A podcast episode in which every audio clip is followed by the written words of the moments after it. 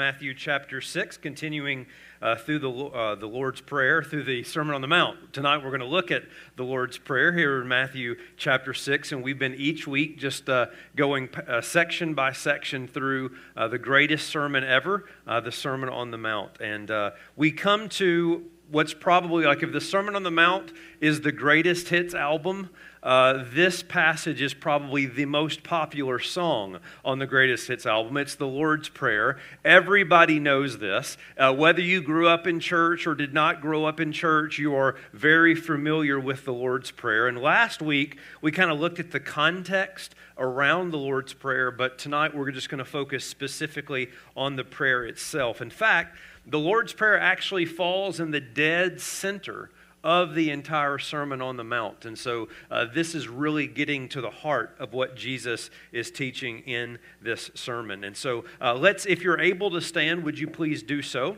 Uh, Matthew chapter 6. And uh, every song that we sang tonight was all about praising God and exalting Him. And there was a reason for that because I think that gets us ready for what Jesus wants to teach us in this prayer. Look at Matthew chapter 6 and verse 9.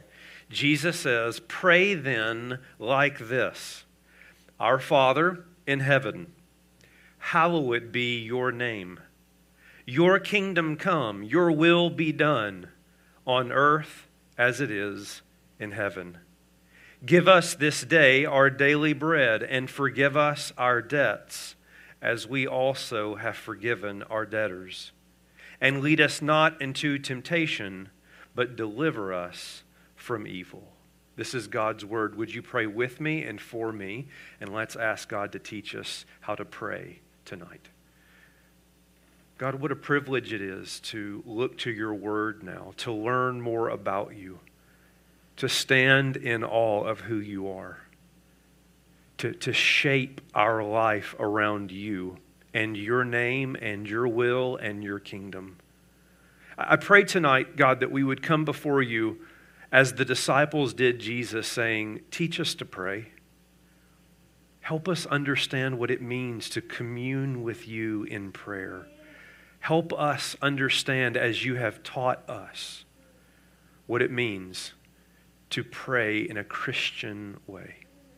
Teach us, Holy Spirit, and guide us into truth, all to the glory of Jesus that we pray. And God's people said, Amen. Amen. Amen. Please be seated. The story took place in an Italian city named Verona. Uh, it was around the high Middle Ages or early Renaissance. And it's a story about two people uh, who came from two rival families and they met and they fell in love. It's Shakespeare's classic, Romeo and Juliet. You've likely heard the story, or you've read the story, or watched one of the 150 movies made about the story. And if you remember, Juliet, unbeknown to her, she was given in marriage to a man named Paris. It was an arrangement that, that Paris and uh, Juliet's father had arranged. And their idea was this they said, We're, we're going to throw a ball, we're going to throw a party, and there is when Paris will win the heart of Juliet. And of course, if you know the story, that's not exactly how it works. The plan backfired a little bit because at that ball, Juliet doesn't fall in love with Paris. Instead, she meets Romeo. And the two of them immediately fall in love. And it was on that night, at that ball, that they determined that they would marry. And if you read the story, you know what happens is as soon as Romeo and Juliet fall in love, they can't stop praising one another. It's just gross, right? I mean, here's just some of the, the lyrics that Shakespeare writes in this famous play. For instance, one fairer than my love, the all seeing sun, ne'er saw her match since first the world begun. Oh, she doth teach the torches to burn bright. Or what about this one? See how she leans on her cheek, upon her hand. Oh, that I were a glove upon that hand, that I might touch that cheek. Or here's the most famous one, maybe of all in the play, but soft. What light through yonder window breaks? It is the east, and Juliet is the sun. And all God's people said, Disgusting, right?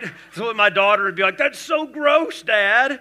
Now, I assure you, that is not how we talk in Tennessee. Okay, it's a little more like she thinks my tractor's sexy. Okay, that's a little more the romance in the South. But anyway, I, I want to stop for just a moment and I want you to think about this question. I want you to think about this. I share that story for a reason. Is it really all that weird to praise the thing you love? Is it really all that odd to praise and honor the one you love? And we would all say, Of course not. That's not strange, that's natural.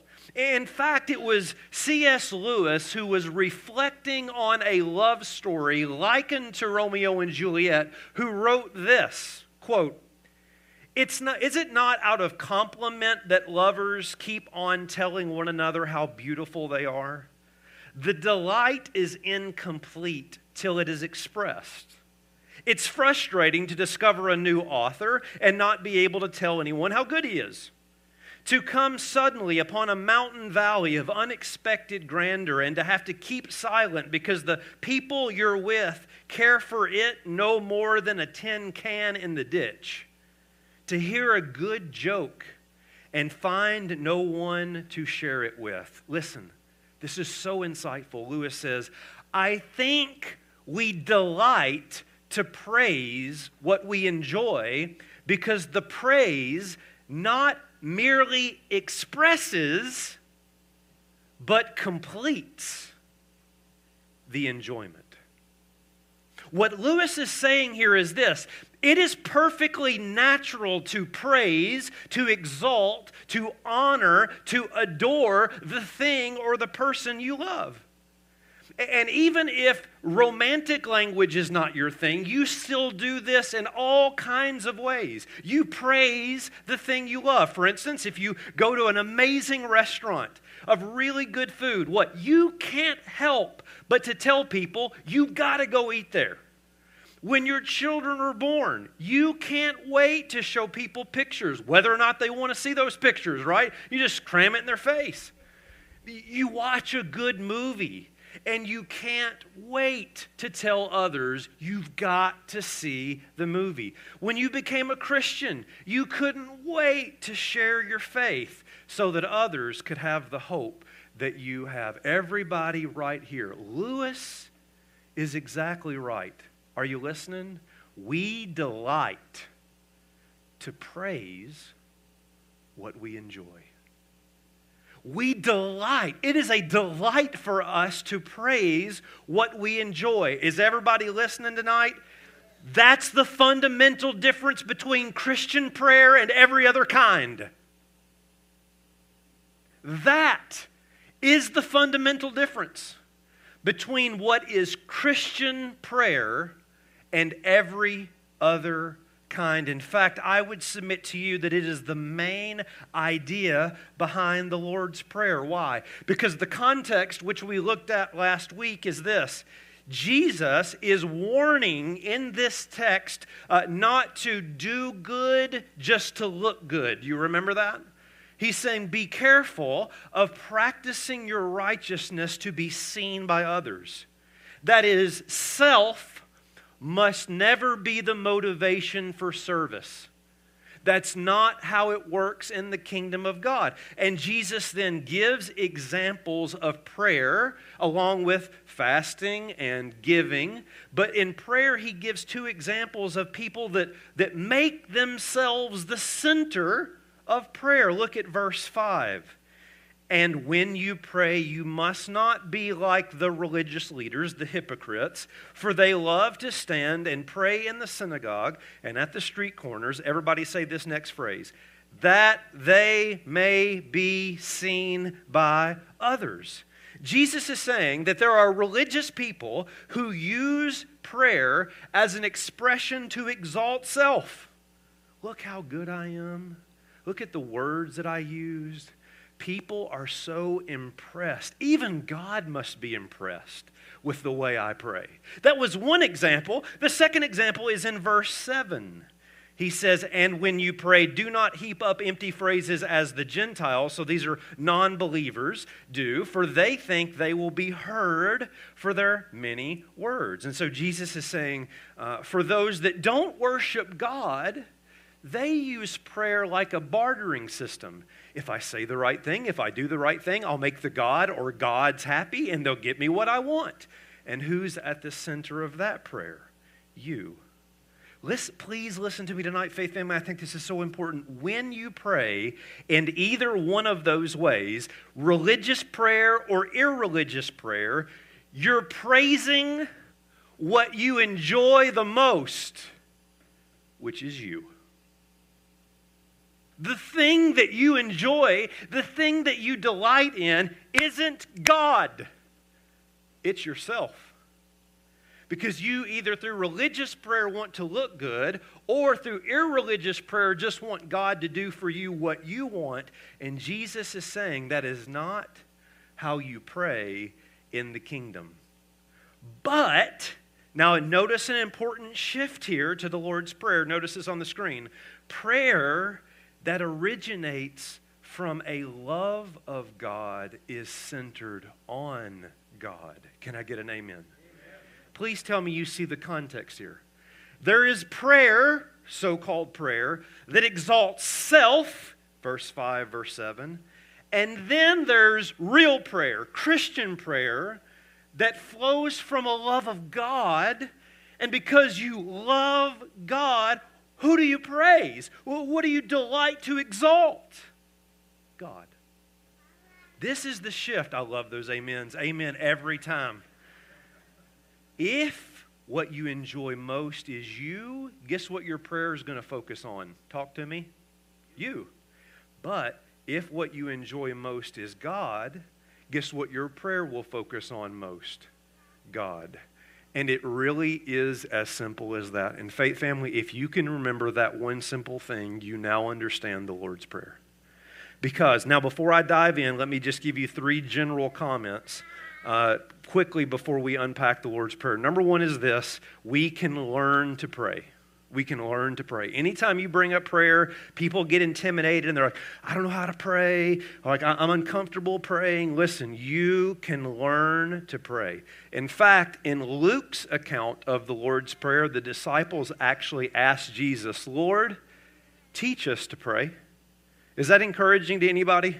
Like, can you help me know how to pray?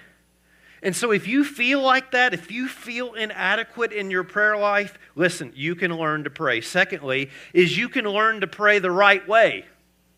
What I mean here is have you ever been told it doesn't really matter how you pray, just pray? Well, wherever you heard that, you didn't hear it from Jesus.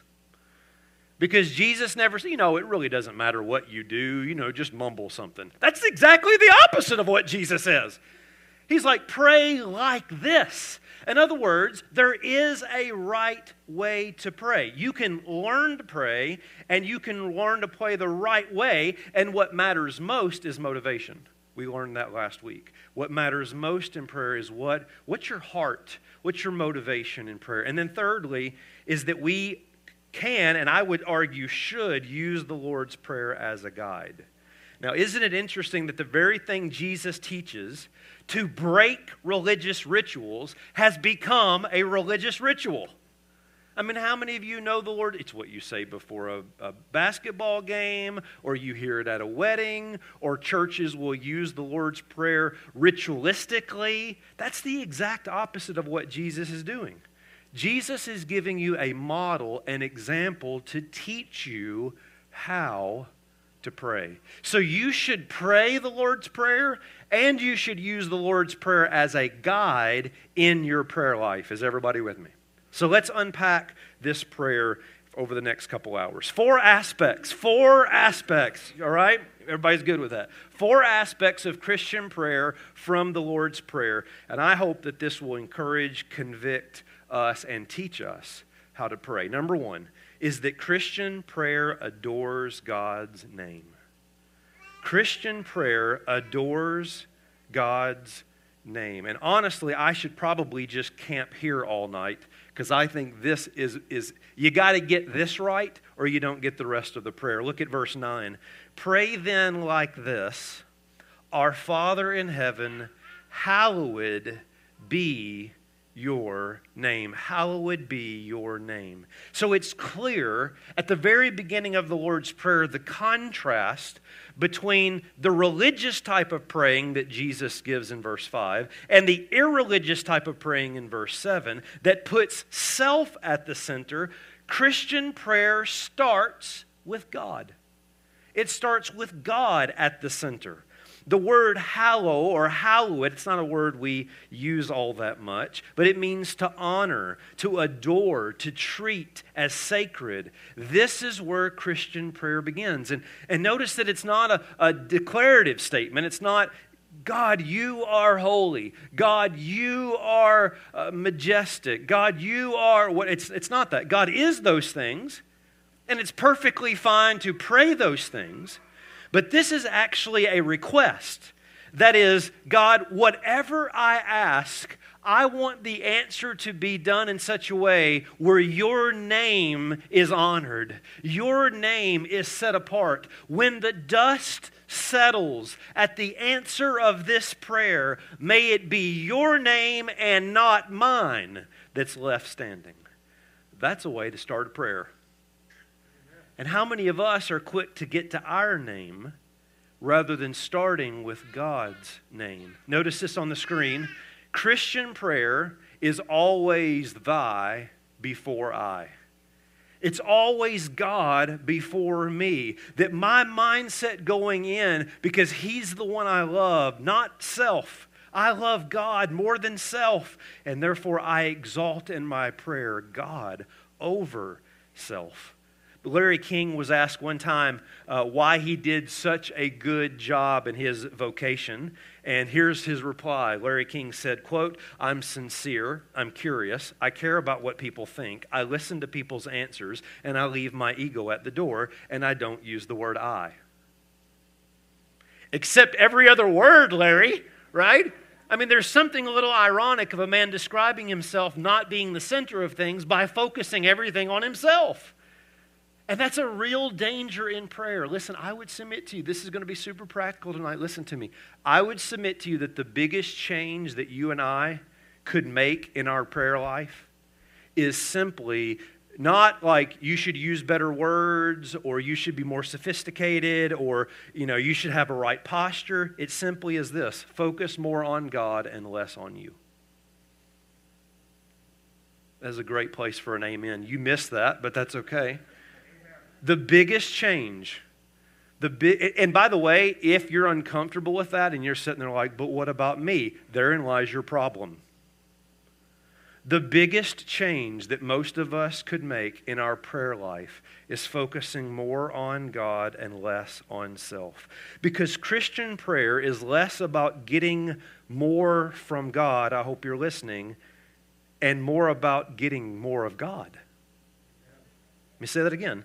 Christian prayer is less about getting more from God and more about getting more of God. That, that's, that's what we want in prayer, not our agenda. We want God.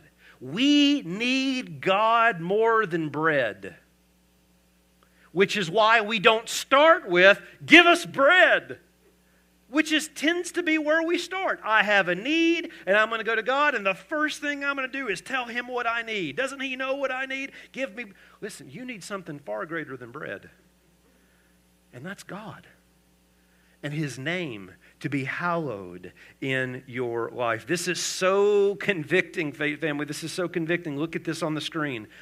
Where your prayer starts likely reflects what your prayer seeks. Can I get an amen? Where your prayer starts often reflects what your prayer seeks. And so Jesus says if you want to learn how to pray, don't be like the hypocrites and don't be like the Gentiles. They're ultimately delighting in self. That's why they praise self through prayer. I want you to pray like this Our Father who art in heaven, hallowed be your very different starting place with the name of God. And now, once we spend time adoring God and honoring Him, expressing praise and love for Him, now we're ready to shift to the next part of the Lord's Prayer, verse 10. Your kingdom come, your will be done on earth as it is in heaven. Here's the second thing we learn about Christian prayer is that Christian prayer accepts God's will. Christian prayer accepts God's will. And I spent all this time setting up the context because context matters in the Bible, right? You don't just jump in, and most of us just kind of study the Lord's Prayer without the surrounding context. And the surrounding context is self exalting prayer versus God exalting prayer. So Jesus is making the point here that you're ultimately concerned not about your will when you pray, you're concerned about, talk to me, whose will? God's will. God, I want your will to be done. I want your kingdom to come. So now that we've spent time adoring God, our heart should be in a right condition to seek his will. So we don't just jump in, do this, God, solve that, God, I want this, God, because that's honoring our name, not God's name. And so, what we want to do after we adore Him is come to the place where we're genuinely pursuing and seeking His will. Now, a technical note I would say it's interesting is this two petitions in uh, verse 10 or is it one? Is it your kingdom come? That's one, and your will be done? That's two, or are they both the same? I act, and we, we wouldn't have a big debate over this. I actually think they're the same. I think it's likely that your will be done is an extension of or, or a parallel statement to your kingdom come. And here's why I think that. Because in God's kingdom, God's will is the most important thing.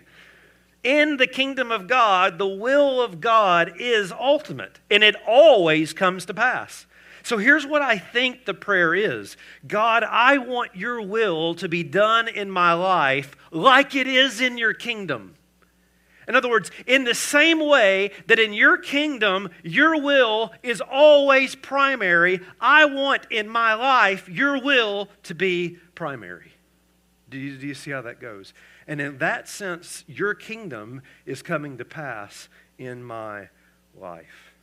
Three things that I think this means, that praying your kingdom come means. Three things, and we'll, we'll hit them quickly. Number one is personal surrender personal surrender. When you pray, Your kingdom come and your will be done, you are saying, I don't want to be king, or I don't want to be queen, I don't want to be in control. You are waving the surrender flag over your life. God, I can't rule my money. I can't make decisions. I can't lead a church. I can't run a business. I can't love my kids. I can't do any of this in my power. That's Christian prayer. God, I can't. I'm done. I'm done with my will. I've been king and I've made a mess. Your will be done. Your kingdom come on earth as it is in heaven, in my life as it is in heaven. You listen, faith family, you can't be prideful and prayerful at the same time. You can't be prideful and prayerful at the same time. Notice this on the screen, and I've actually said this many times before. Pride is what you have when you are the king, prayer is what you do when you need a king. Prayer is what you do when you've come to the end of yourself and said, I'm done. I'm done driving this ship. God, I surrender. And, and, you're able to do that because you've spent time adoring his name, and now you listen, now you know who you're dealing with. You're the God of creation, the sovereign one over all things. Probably a better idea to let you be in control. And so I surrender to your will. This is a hard thing for Americans, but it's very, very Christian. So, personal surrender, number two, is parental trust. In other words, not only are you saying, I don't want to be king, but when you say, Your will be done, what you're saying is, I believe that you know better than I. Again, the absence of pride here. God, I'm acknowledging that you know better for my life than I know. So before I even tell you what I think I need, before I even ask for a thing, before I even make a request, I just want this to be known. You know better than I do. So if I ask for something that isn't the best for me, according to your will, so be it. Because look at what Jesus says in verse 8 verse 8, chapter 6, verse 8, he says, Do not be like them, that is, like the, the Gentiles, for your Father knows what you need before you ask. Isn't that encouraging? God's like, Yeah, I know. In fact, I know a whole lot more than you know. I get it. Now, now, now before you misapply this, listen.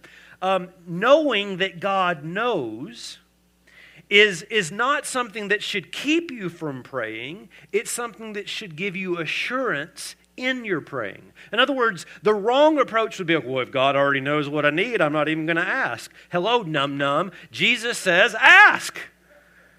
But, but ask with the assurance that He knows better than you, which is why you're saying, Your will, not mine. Do you see? Notice this on the screen. You would ask for the very thing God gives you if you knew all He knew.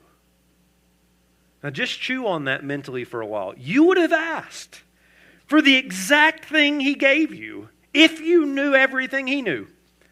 But the reason why you thought the outcome should have been different is because you don't know what He knows. He knows best, and so that's why we pray, Your will, not mine. And part of praying this is saying to God, God, I promise to accept your will whether I understand it or not. If this makes sense to me or it doesn't make sense to me, I want sincerely your will, not my own. And then, lastly, of what it means to pray this part of the Lord's Prayer is a patient longing. A patient longing that is, I'm ready for this kingdom to pass away. I'm ready for the fullness of your kingdom. God, I want your kingdom now. Anybody ever felt that in prayer? Many of the things that we pray about ought to remind us that this life is not how it's supposed to be. Now, just think about that. Uh, I think that's really helpful, so stop for just a moment. Many of the things that you bring to God in, in request are coming out of a place of brokenness. They're, they're coming out of a this world is not the way it's supposed to be, which is why you're seeking for healing in that thing. Just take that as an example. God, would you heal me of this disease? Okay, well, why does disease exist in the first place? Because we live in a fallen world. So, part of what you're, I hope you're seeing the connection, part of what you're bringing to God often in your request is an acknowledgement that you're ready for this kingdom to be over and for His kingdom to come because then there'll be no more tears, and then there'll be no more disease, and then there'll be no need for you to ask for most of what you ask for, because life will be how it is supposed to be under King Jesus. And all God's people said, Amen. So it's a patient longing. That is, I can't wait for a day when things are made right. Most of you have heard of the importance of REM sleep, rapid eye movement. It's throughout the different stages of sleep. This is where rest really happens. And I would argue that it's this section of the Lord's Prayer that's like the REM sleep. When you get to this point where you can say, God, it's your will, not my will. It's your way, not my way. It's your kingdom, not my kingdom. You're in control. I'm not in control. That's when you actually get to the point of rest. That's when you actually enter to the REM peace so now that you move forward and make your request to God, you're doing it not in a sense of it's got, it's got to be this, it's got to be that, it's got to happen this way. Now, after adoring His name and accepting His will, you're finally at peace before you've requested anything. Have you noticed that we are halfway through the prayer and you haven't even requested anything about yourself yet? That's telling, isn't it? You've spent time adoring Him, which helps you accept the fact that His will is greater than yours. And now that you've spent time adoring and accepting, you can move on to this final section, verse 11. Give us this day our daily bread. Forgive us our debts as we also have forgiven our debtors. Lead us not into temptation, but deliver us from evil. The third section here is that Christian prayer asks for God's help. Right? It adores God's name, it accepts God's will, and then it asks for God's help. Jesus is not opposed for you to make request. He's opposed of you making request as though your life is the center of the universe. Do you see that? Do you see that in the Lord's Prayer? God wants you to make requests. The Bible teaches you to make requests. It's all over the Bible. Uh, but, but Jesus is saying, but you're not praying like the religious and you're not play, praying like the irreligious. You're praying like a Christian, someone who's known the love of God.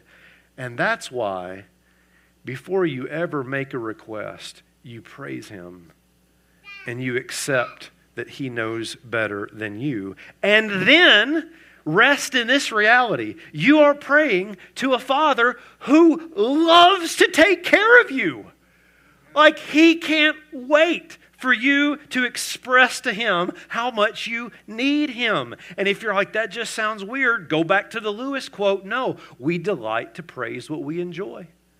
All of that for Lewis came out of a struggling with God, calling us to be focused on God. And Lewis is like, actually, that's not strange at all, because you ought to want to delight and, and praise the thing you enjoy the most, which is what it means to be a Christian. Amen? Look at what Jesus is going to say later on in the Sermon on the Mount. Verse 7 of chapter 7. Matthew chapter 7, verse 7 says this Ask, and it will be given to you. Seek, and you will find. Knock, and it will be open to you. For everyone who asks receives, and the one who seeks finds, and the one who knocks, it will be open. For which, for which one of you, if his son asks him for bread, will give him a stone?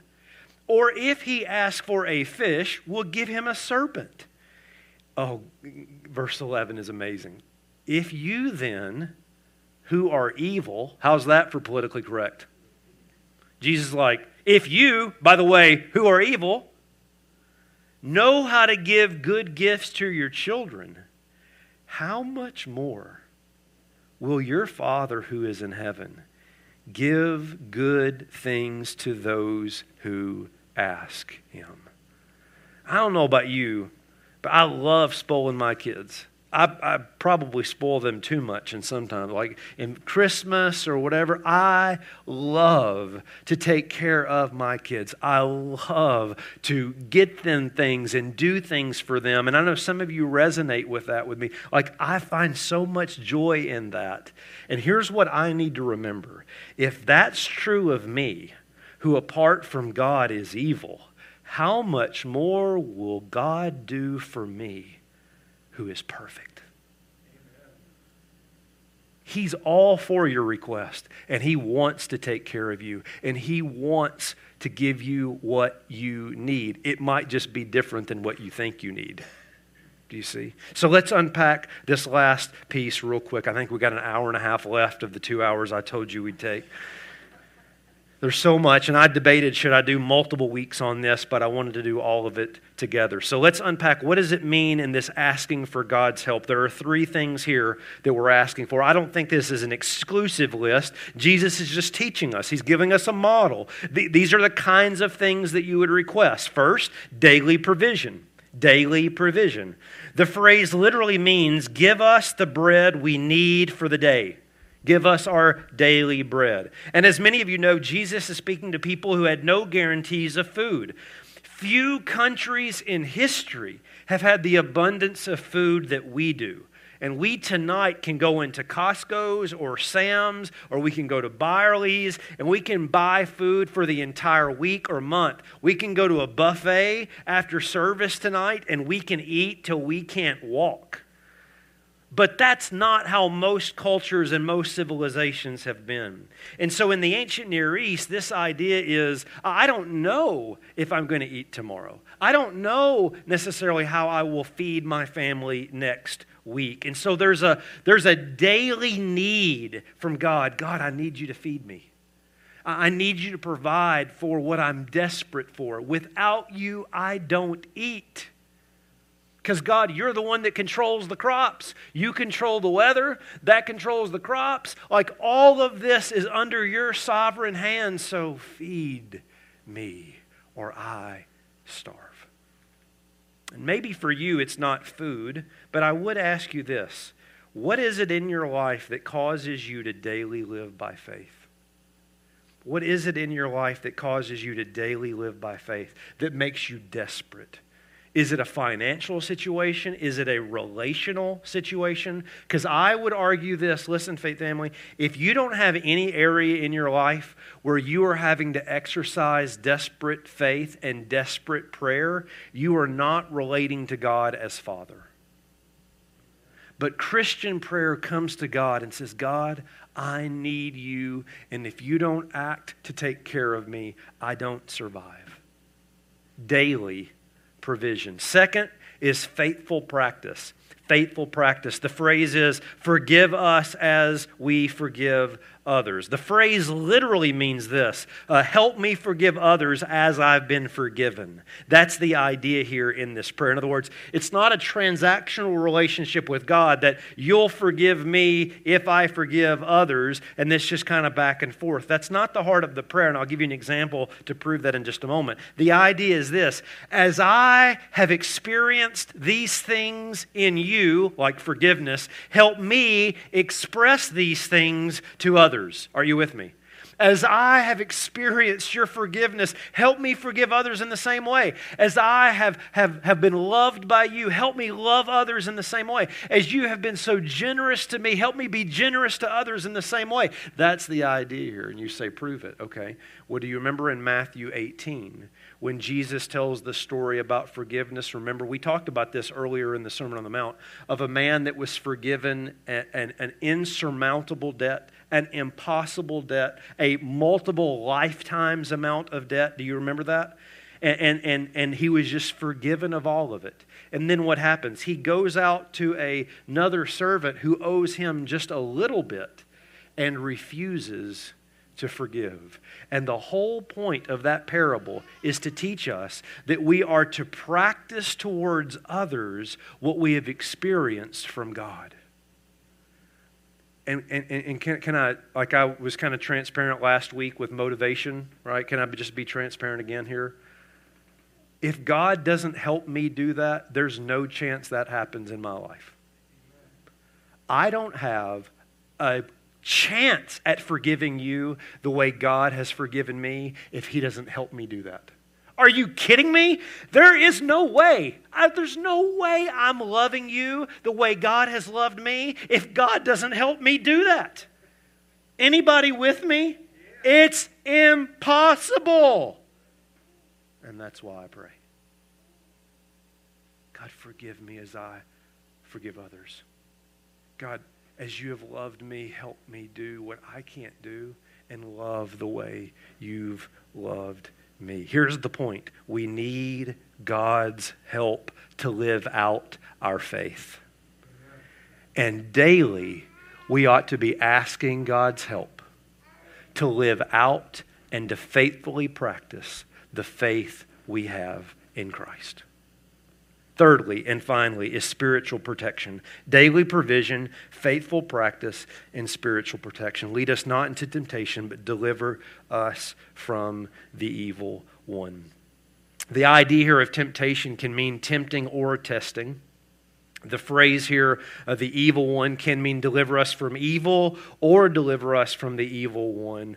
Uh, here, here is uh, let me just quickly summarize because I need to wrap this up. We do actually have another service tonight, so I wish we had the two hours. But here's the idea uh, in every temptation, there's a testing. Uh, we were going to go to James 1, but we don't have time to go there. But write this down in your notes if you're taking notes. James 1 12 through 15, that's the verse that backs up what I'm about to say, is that in every testing, there's a temptation. Okay? So God brings his people through times of testing, right? We see that throughout Scripture. And in the testing, which God is doing for good, the evil one will come in that testing and bring temptation whereby we can follow that desire, follow that, that way, and then that's what gives into sin. Because James talks about God is not the one who leads you to sin. Okay? God may test you, but it's the evil one that brings the temptation through your desires in that time of testing to try to lead you away. Is that not what he did to Jesus?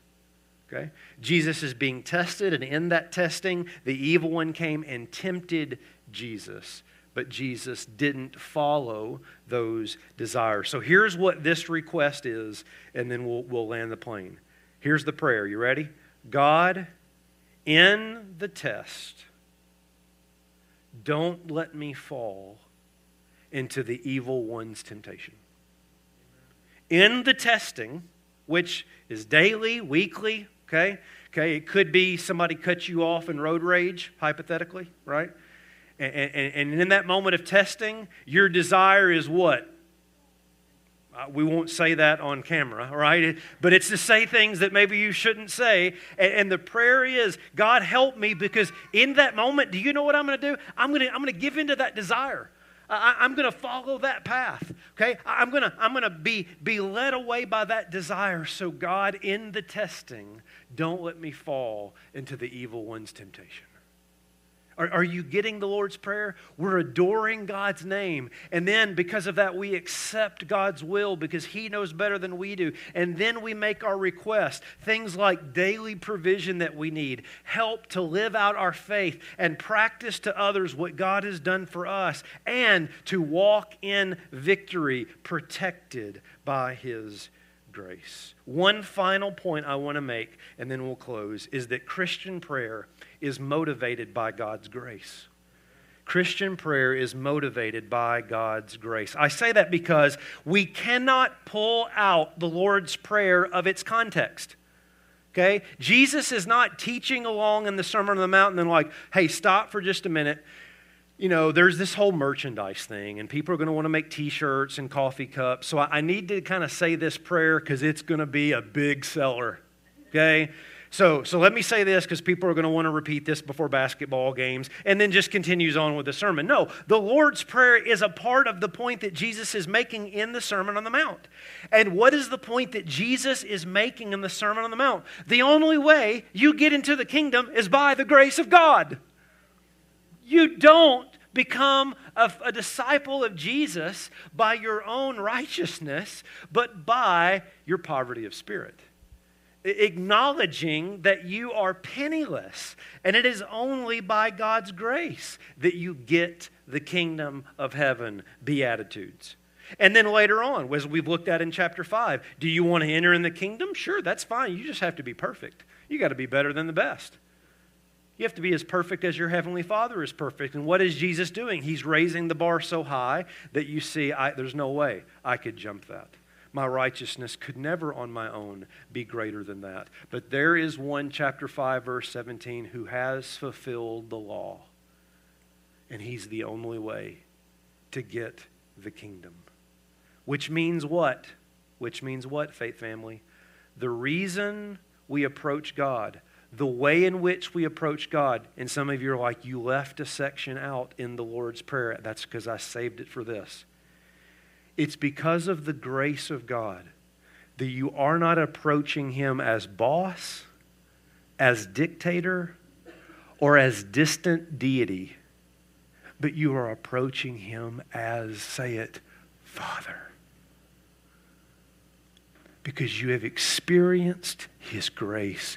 You've experienced the love of the Heavenly Father. And because this relationship that makes this prayer possible has been based on grace, you are coming to Him in love. And that's why you're happy to make the prayer about Him. Because you delight to praise the one you love. Because you enjoy to exalt the one your heart loves most. Because you are his child and he is your Abba. And that's true only because of your faith in the Son, Jesus Christ. The one who not only taught us to pray the Lord's Prayer, the one who actually lived the Lord's Prayer. Remember when he was tempted by the evil one in the desert? And what was he tempted with? Bread. And Jesus prayed, Man shall not live by bread alone. And Jesus was delivered from the evil one. And that night in the Garden of Gethsemane, where the agony of God's will became absolutely clear, and Jesus prayed, What? Not my will, but yours. And when Jesus was faced with the reality of the cross, Jesus prayed this My soul is troubled, and what I shall say, Father, save me from this hour. No, but for this purpose I have come to this hour. Why? Why did Jesus come to that hour? Listen, Father, glorify your name. Show your name to be hallowed to the ends of the earth. Jesus didn't just teach the Lord's Prayer, he lived the Lord's Prayer. And why did Jesus live this prayer and pray this prayer throughout his life? Because his greatest joy in life was not pleasing himself, it was praising his Father. C.S. Lewis is exactly right. We delight to praise what we enjoy, and that's the key to Christian prayer. We delight to hallow his name. We delight for his will to be done. We delight to receive his care because he is our Father, the one we truly love. Amen.